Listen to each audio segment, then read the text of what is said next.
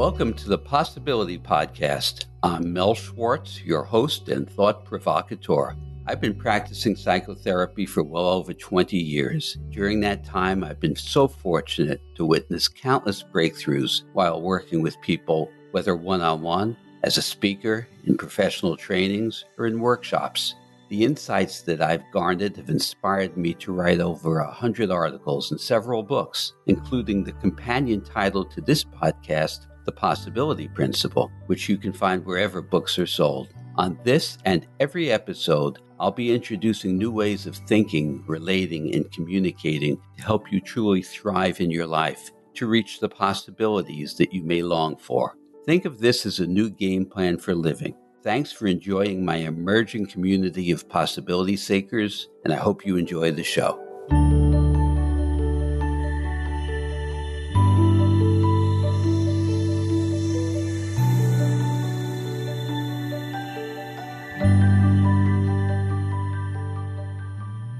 Well, folks, in the middle of this pandemic, I've decided to devote today's episode toward coping mechanisms, mitigating fear, and looking to see if we can find some opportunities here in the midst of this crisis. And there is no better guest that I could have on the show than my friend, Paul Samuel Dolman, host of What Matters Most podcast and the author of six books, including notably Hitchhiking with Larry David.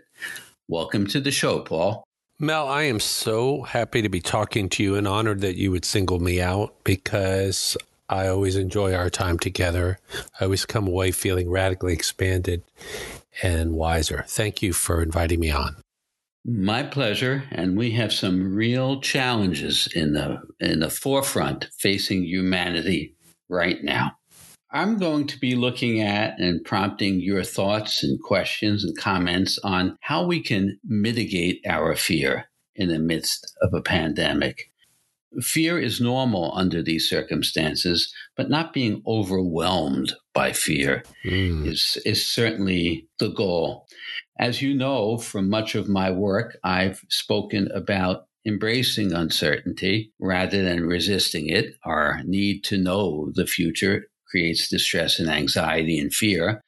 But here we all want the sense of, what do I do best to stay safe? And although that information is out there, there's nevertheless the fear of, is that safe enough? What will happen if I get the virus? Will I be okay? Your thoughts, Paul, on this challenge with uncertainty in this circumstance? It's beautiful, and I say that truly, that we are focusing on uncertainty first because you and I have had so many conversations about this. And what has really happened is the illusion of certainty is crumbling. There never was any certainty. There never really was. I have always felt like I make my plans in a very limited way with the hope that they might unfold the way I intend them in this moment, but with a deeper understanding that infinite particles can change in any direction, any moment. And this is just what it's doing is tearing away the illusion that we were promised a four oh one k, a retirement, that the plant would never close, that we'd always be healthy and live a long life. All of that was never promised, only the moment, as cliche as that sounds. Now, that can be very esoteric. So how do we then cope with it as a mammal here on Earth now? And I believe we are spirits in these beautiful carbon-encased trillion-cell miracle suits. But I'm looking at this whole thing as a massive invitation and an opportunity to perhaps create a better world. Or if not, have the herd thin, you know, thinned out a lot or a little. I believe that everyone sooner or later is going to be exposed to this virus just because we're all so connected, which is a truth. And then it will act on us individually based on where we are in terms of our health, our physical health, our immune system, our stress levels, our perhaps our genetics. And so all we can do is try to be as healthy as we can, not be stressed out, rest, and take this time to reevaluate what matters most, like the name of my podcast, to us. Only only you, the listener, can figure that out. Mel, I see this as an opening. Well, that's really all very well framed, Paul. So let's let's take a look at each of these components as we're talking about them. Nothing was ever certain. But of course, we operate from certain assumptions. If we're healthy, if we're not particularly old, we operate from the belief that we will continue to live, perhaps for quite some time. We operate from the belief that friends and family should maintain their safety. This jolts us in an altogether new way. Now, our focus in our culture has been around maintaining a vigilance of habit, social distancing, not putting our hands to our face, keeping our hands clean. But people aren't really speaking to a vigilance of mind. And what I mean by vigilance of mind is the ability to see fearful thought arising and see it as thought and distance from it and choose not to become that thought, because it won't serve any purpose other than raising my blood pressure, increasing my heart rate, and then ironically, perhaps depressing my immune system, which I need. So vigilance of mind for me is, as you know, and we've discussed this many times before, seeing the fearful thought and not becoming the fearful thought. What's your take on that, Paul? I like what you did, because you're shifting your focus, and anyone can do this who's listening, to that of the eternal observer who lies beyond life and death. So by becoming the observer, you take yourself out of just unconscious stimulus and response. Of course, you're going to have a stimulus response thought like, I don't want to die. I don't want to get my parents sick. I don't want to lose my child, the loved one. It's natural. Don't try to resist it or make it wrong. But then, like Mel said, you could take a breath. You can be present and look at that thought, whatever it is, and say, this does not serve me. So in this moment, is there anything I can do that I need to do to become maybe a bit more safe or guarded? And the one thing, the answer always would be yes, is to reduce stress, which taxes our immune systems and makes us more vulnerable to billions of other pathogens that existed before the corona, this particular strand, took wing. So by looking at it and saying, well, I'm okay now, I'm in my house, I don't have to be afraid, or I maybe I'll move away from the person who's coughing, or I won't worry about what might happen in months from now or next year. In a wide variety of things, we don't know what's going to happen. What can I do now that brings me peace, allows me to be effective and efficient and healthy? Is there anything I need to do now? Does that thought serve me? When I wake up in the middle of the night with a, an absurd thought that I can take no action on, I try to override it and just say, I'm not going to give that any energy right now. I'm going to focus on my breathing, fall back asleep, and perhaps in the morning, if it is something worth thinking about, after a cup of coffee, I'll break it down and see if I need to take action. That's what I hear you saying. Yes, it's, it's a very interesting take on that. Being present in the moment requires seeing my thought and choosing whether to become that thought or not. So old thought, and you know, in the, in the chronicles of our life, old thought keeps recurring and often keeps us stuck. Here, in the in the midst of a pandemic, the fearful thought is often as to our well-being, not getting infected, care and concern for our loved ones. So in the moment, if you're healthy, as far as you know, and those that you love are healthy, and being present in the moment is seeing the anticipatory fearful thought, which sets up anxiety. And just imagine putting your forefinger over your lips and just going, shh, mm. quiet down. Or a new analogy I've created is people who love fishing. And when they fish, they catch and release. Mm. So you catch the thought, the fearful thought, and release it. And of course, folks, this works for far beyond fear of coronavirus. It works for all anxiety and all fear. So that's the framework for staying present and mindful, the vigilance of thought. But Paul, there are a couple of other things I wanted to discuss with you. We live in an extremely competitive, individualistic society. As you know, the extremity of individualism is selfish. The irony again here is that in this pandemic, selfishness makes no sense because we are all actually as one. Because my safety and well-being is interdependent with the safety and well-being of those whom I come in contact with.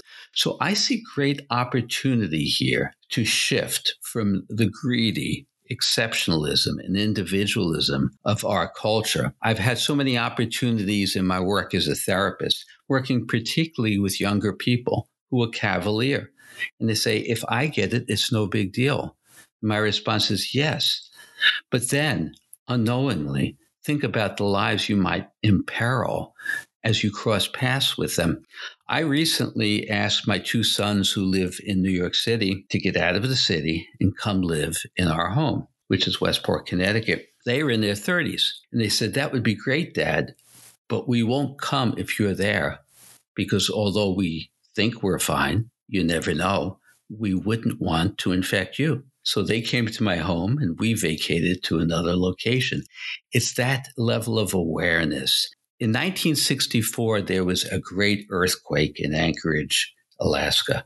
I recall it well because my uncle was in Anchorage at the time. And amidst the unbelievable carnage and mayhem, the people of Anchorage all came together in a humanistic way to support each other. So there's a paradox here. Mm-hmm. We need to keep social distance.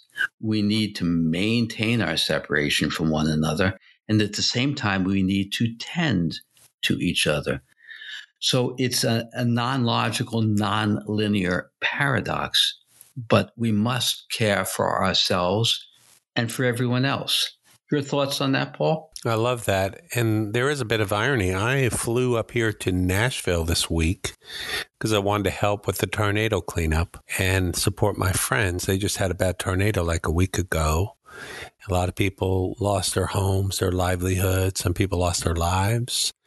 And I love the way Nashville has always come together. They say Nashville strong in a time of disaster. And I keep thinking we don't need a pandemic to shift to a unity-based paradigm. And this is what this is inviting us into, that I feel like we're looking for solutions. Everybody's looking for solutions. I wish I was on television as our leader and had the power, because I would go on and say, we have enough food, we have enough housing, we have enough medicine. We will no longer deny anyone's needs because of profit, competition, or a mindset that we invented or structures that we invented. I just want to know everybody is going to have something to eat. They're going to have the medicine they want, and we're going to find you shelter. It may take a little while, but that's what we're going to do. We have empty rooms around the country. We have plenty of food in warehouses. We have plenty of medicine. And what we don't have, we're going to gear up and make right away. And so everybody can relax. No one's going to starve to death, die from a lack of insulin under my watch. And that I would strongly encourage those with billions of dollars to join us and participate while they can in sharing this human experience. Because I feel like what we've done before, in my opinion, doesn't work. If millions go hungry, millions sleep on the streets, millions are uninsured, people die because they can't afford insulin. To me, that's not success. My definition of success is, and I'm not religious, but I like what the teacher Jesus said, for that which you do to the least, you do to me.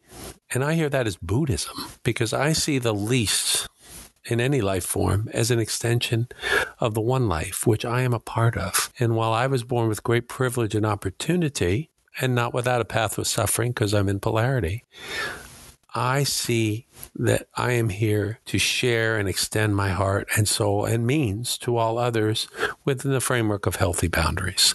So this is what I see as the great opportunity here. I know some people will screech that's communism, socialism, or God only knows what else. Sadly, a lot of those screeching don't have anything. They've just been, in my opinion, they've been taught a different structure, and I will respect that. But beyond ideology is a baby that's hungry, and I just would like to have that baby be fed, or a grandmother that needs a blanket. And maybe that's your grandmother if you're listening. I don't see the difference. I think this is what we need to do. This is my opinion, and this is what I'm going to try to work for in the breaths that I have that remain here on this planet for me. As you know, Paul, uh, much of my work is around the concept, the quantum concept of inseparability mm-hmm. and, and oneness. Although profoundly spiritual, for my listeners who aren't familiar with my work, I come at it from science, which is profoundly spiritual, but I lead with the science. And that science is indicating that reality is unimaginably, counterintuitively, one inseparable whole. Well, folks, imagine this, that disregarded, poor, hopeless, homeless person laying in abysmal condition somewhere has a direct impact on our lives mm. because now they are more likely to spread this disease. So imagine the connection between the homeless person and the billionaire. Mm. They become as one, inseparable. There's always opportunity in crisis, as we discussed before. I recall that during the Great Recession, which will no longer seem like the Great Recession, comparable to what we're going through now. Mm-hmm. I work with many individuals who were captains of industry and heads of Wall Street, and as they grieved their temporary loss of abundance and wealth, we looked at what was the opportunity. Individuals who had no time for family and children now found themselves at home with ample time, and that they could use that time to foster and develop greater relationships with themselves and with others.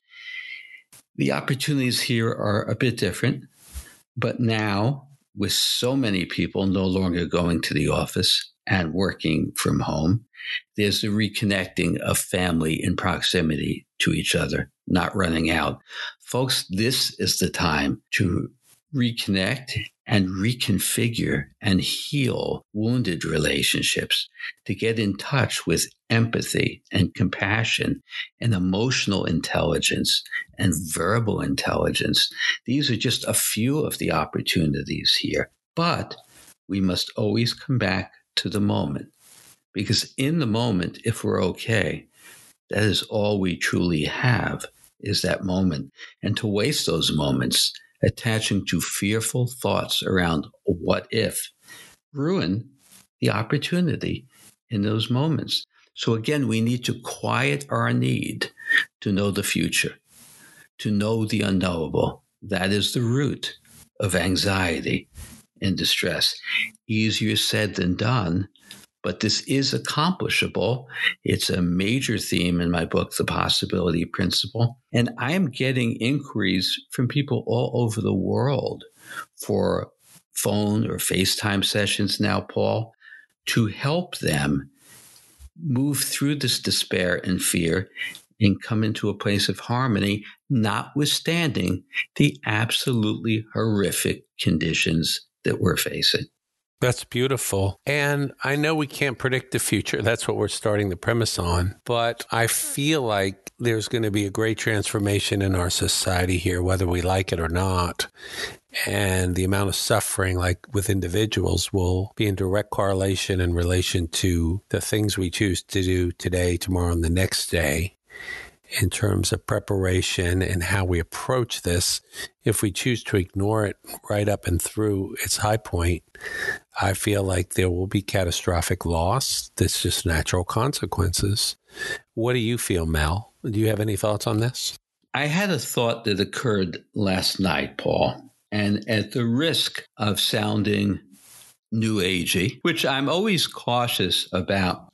You know, there's something, folks, called the Gaia hypothesis, which is that the planet Earth is alive and conscious and in perpetual connection with humanity and animals and all of nature. Well, the thought that occurred to me was, as we are abysmally failing in curbing global warming, the planet provided some temporary relief to sustain itself, in that industry, pollution, emission of fossil fuels, all has come to a screeching halt, almost a near halt, giving the planet an opportunity to sustain itself, if not breathe.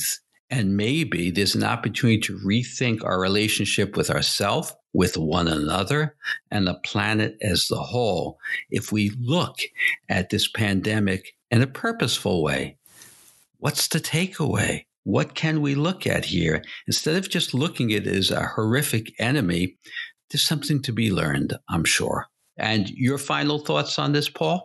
Well, it's funny. I thought the same thing, and I believe in the Gaia principle because I think everything's conscious, especially this incredible organism we call the Earth and the biosphere. And I wondered immediately if it was an immune response because there's too many of us that are unconscious, and it's designed like the body, like everything. It's an hologram to protect itself. Pollution is way down. And the, the population may be way down. So not to blame or point any fingers, I think, again, to call in an urgency to come and live within harmony within yourself, with your thoughts. Let's take it back to basics. Live in harmony as best you can with your neighbor. And that we need to collectively live in harmony with other countries, with ourselves, and with the Earth. We're not bigger than anything. Chief Seattle, one of my heroes, wrote a letter to the president in the eighteen hundreds, and a quote that has always stuck with me: man did not weave the web of life. He is merely a strand in it. So I think a more humble, respectful approach of the whole, and not to be too new agey, but truly the miracle of creation in which we are a tiny aspect. Let us bring ourselves into harmony personally and collectively. And regardless of outcome, I think that will be our best path forward. Oh, that's that's beautifully said, Paul. Just absolutely beautiful. I really appreciate those thoughts. And let's remember, folks, the opportunities here for compassion, empathy, and valuing those around us. So as you pull into a parking lot at the supermarket, think about the elderly people you see in a car and go over and offer to them, stay in the car. I'll get your groceries for you. There's no need to expose you any further. Well, thank you so much, Paul, for joining me today. And to all the listeners out there, stay safe, stay mindful, and keep a vigilance, not just of habit, but of mind. Till the next time, thank you.